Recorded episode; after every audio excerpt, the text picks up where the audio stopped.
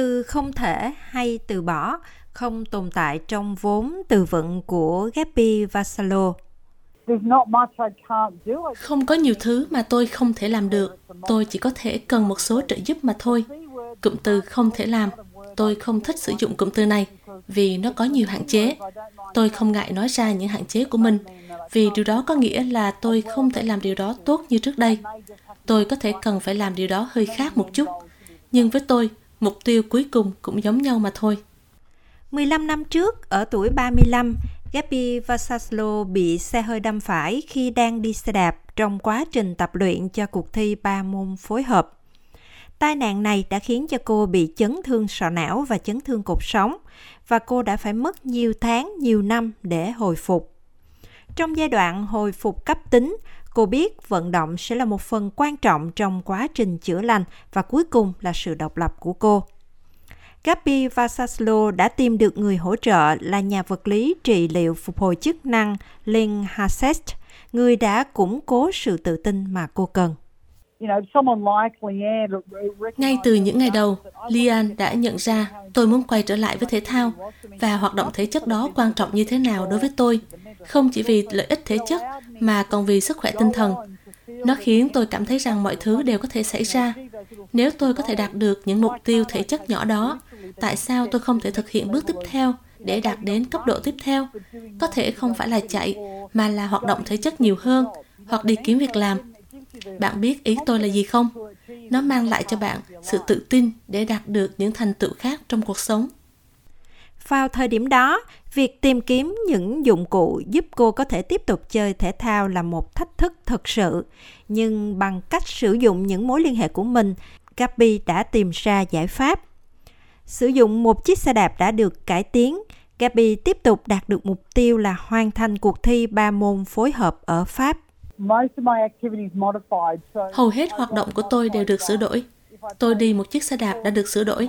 Nếu tôi chơi thể thao thì thiết bị cũng được sửa đổi. Chơi bóng rổ trên xe lăn hoặc thứ gì đó tương tự. Vì vậy tôi đã tham gia cuộc thi ba môn phối hợp kể từ khi bị tai nạn. Tôi đã quay trở lại và đạp xe ở Pyrenees. Tôi đã đi và làm điều đó một lần nữa trên một chiếc xe đạp đã được sửa đổi. Hiện giờ cô di chuyển khoảng một giờ mỗi ngày bằng chiếc xe đạp đã được cải tiến hay tham gia lớp học Pilates. Khi thời gian cho phép, cô sẽ đăng ký vào đội bóng rổ xe lăn. Cô cho biết chất lượng cuộc sống của mình sẽ khác đi rất nhiều nếu không hoạt động thể chất thường xuyên. Những lợi ích đó đã được ghi nhận lần đầu tiên trong đánh giá hệ thống và phân tích tổng hợp về tác động của hoạt động thể chất thường xuyên đối với người khuyết tật về thể chất hoặc trí tuệ. Phó giáo sư Linh Hassett, ngành khoa học sức khỏe của Đại học Sydney cho biết vẫn tồn tại những rào cản đáng kể. Người trưởng thành khuyết tật có nguy cơ không hoạt động thể chất ít nhất gấp đôi so với người trưởng thành nói chung. Điều đó khiến cho Phó giáo sư Hassett phải suy nghĩ, tìm cơ sở bằng chứng và giải pháp cho vấn đề này. Ý tưởng của chúng tôi là nhìn vấn đề rộng hơn. Cho dù tình trạng sức khỏe của bạn như thế nào, hãy xem xét lợi ích của thể thao và giải trí thể chất đối với những người mắc bất kỳ loại khuyết tật thể chất hoặc thiểu năng trí tuệ nào. Đây là lần đầu tiên đánh giá có hệ thống như vậy. Bản đánh giá đã kiểm tra 74 thử nghiệm đối chứng ngẫu nhiên, bao gồm 2.954 cá nhân. Các hoạt động giải trí phổ biến nhất được đánh giá bao gồm yoga, khiêu vũ và thái cực quyền, được thực hiện trung bình 2 lần một tuần trong khoảng từ 6 đến 52 tuần. Sự phân chia giới tính gần như bằng nhau là 54% phụ nữ và độ tuổi trung bình là 55.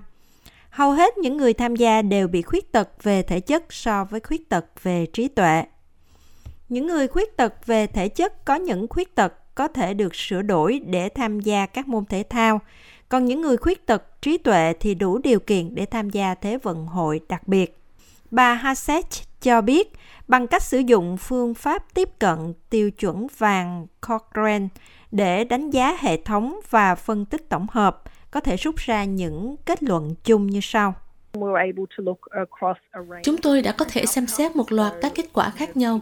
Vì vậy, bạn biết mức độ di chuyển của mọi người, đánh giá của họ về chất lượng cuộc sống, sự mệt mỏi, trầm cảm, lo lắng. Chúng tôi thực sự nhận thấy lợi ích khi mọi người tham gia vào các hoạt động giải trí từ tất cả các kết quả khác nhau đó. Chúng tôi đã có thể thể hiện điều đó một cách tổng thể, và sau đó chúng tôi chia nhỏ nó ra để xem xét các tình trạng sức khỏe khác nhau. Bà Hassett nói rằng có thể thực hiện những chiến lược mở rộng để tăng tỷ lệ hoạt động thể chất ở mức độ thấp hơn trong nhóm người khuyết tật. Điều này đòi hỏi nhiều ngành nghề và bộ phận trong cộng đồng phải làm việc cùng nhau, cũng như là sự hỗ trợ trong hệ thống NDIS, chẳng hạn như giúp những người khuyết tật tham gia chương trình yoga bằng cách sửa đổi chương trình học và bổ sung các thiết bị cần thiết. Trên khắp nước Úc, có nhiều tổ chức hoạt động nhằm thúc đẩy sự tham gia của người dân thông qua đào tạo và cung cấp nguồn lực cho các môn thể thao thích ứng hoặc là dành cho người khuyết tật. Tổ chức Sport Inclusion Australia chủ yếu làm việc với các vận động viên khuyết tật về trí tuệ. Disability Sport Australia làm việc với các vận động viên trong các môn thể thao trên xe lăn, bao gồm cả những người bị chấn thương tủy sống và người bị cục chi. Ông Aidan Shaw, tổng giám đốc của các tổ chức, cho biết sau đại dịch và khi Thế vận hội dành cho người khuyết tật sắp diễn ra trong năm nay, đã có sự quan tâm ngày càng tăng trong việc thúc đẩy sự hòa nhập của người khuyết tật và sự tham gia của người dân ở cơ sở.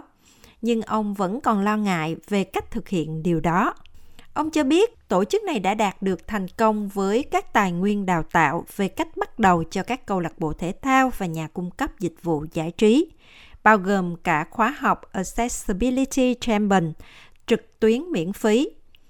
Kể từ khi chương trình được phát hành vào tháng 12, thì 508 người, chủ yếu là huấn luyện viên, đã tham gia, nâng cao niềm tin của họ vào lĩnh vực này từ mức thấp nhất là 20% lên đến 90%.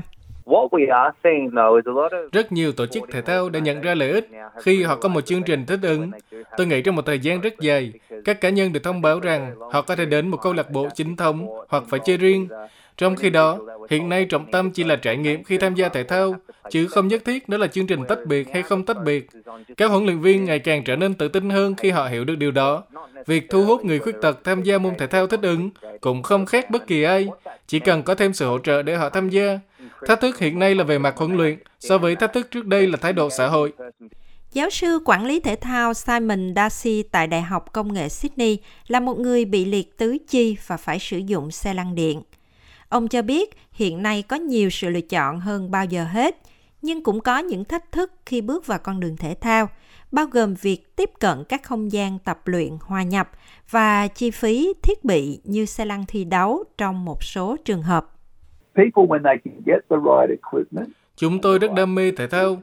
Khi mọi người có thể có được thiết bị và sự hỗ trợ phù hợp để tham gia, thì điều đó có thể khiến cuộc sống của họ thay đổi. Mọi người muốn hòa mình vào môn thể thao mà họ muốn theo đuổi, với tư cách là một người tham gia hay điều hành. Bất cứ điều gì mà bạn muốn làm để mang lại cảm giác thân thuộc, rằng bạn đang ở cùng với những người cùng chí hướng với mình. Ông Simon tham gia vào một chương trình trị liệu tập thể dục Neuromove được thực hiện tại các phòng tập thể dục liên kết thông qua telehealth hoặc các chuyến thăm nhà. Ông cho biết tất cả các phân nhóm khuyết tật mà ông nghiên cứu, bao gồm cả trẻ em và những người khuyết tật trí tuệ, đều có nhu cầu như nhau. Và nó cũng giúp mở rộng mối quan hệ bạn bè. Điều đó có nghĩa là cha mẹ của trẻ khuyết tật cũng không cảm thấy bị cô lập. Thông qua một số nghiên cứu mà chúng tôi đã thực hiện, tôi đã chứng kiến có người rơi nước mắt khi nói rằng họ chỉ đang cố gắng tạo cơ hội cho con mình theo học ở trường. Hiệu trưởng sẽ sử dụng sự an toàn và một số vấn đề khác làm rào cản, và điều này không đúng. Chúng ta đang chứng kiến những thay đổi lớn đối với các chương trình mới để phá bỏ một số rào cản đó và giúp đỡ những người cần sự hỗ trợ để tham gia vào bất cứ hoạt động nào. Wheelchair Sport New South Wales ACT đã thành lập một trang web vào tháng 7 năm 2022 để liệt kê hơn 150 hoạt động thích ứng tại New South Wales và ACT. Với tư cách là đại sứ của trang web theadaptivemovement.com, cô Gabi cho biết trang mạng này cung cấp cho mọi người ý tưởng về cách nghiên cứu những lựa chọn có sẵn.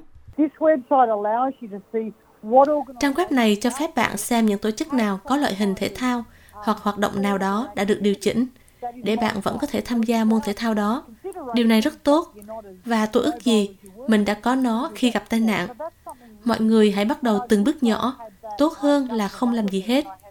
Nếu bạn không thực hiện bất kỳ hoạt động nào vào tuần trước, thì hãy thử đi bộ trong tuần này và sau đó cứ từ từ tăng lên.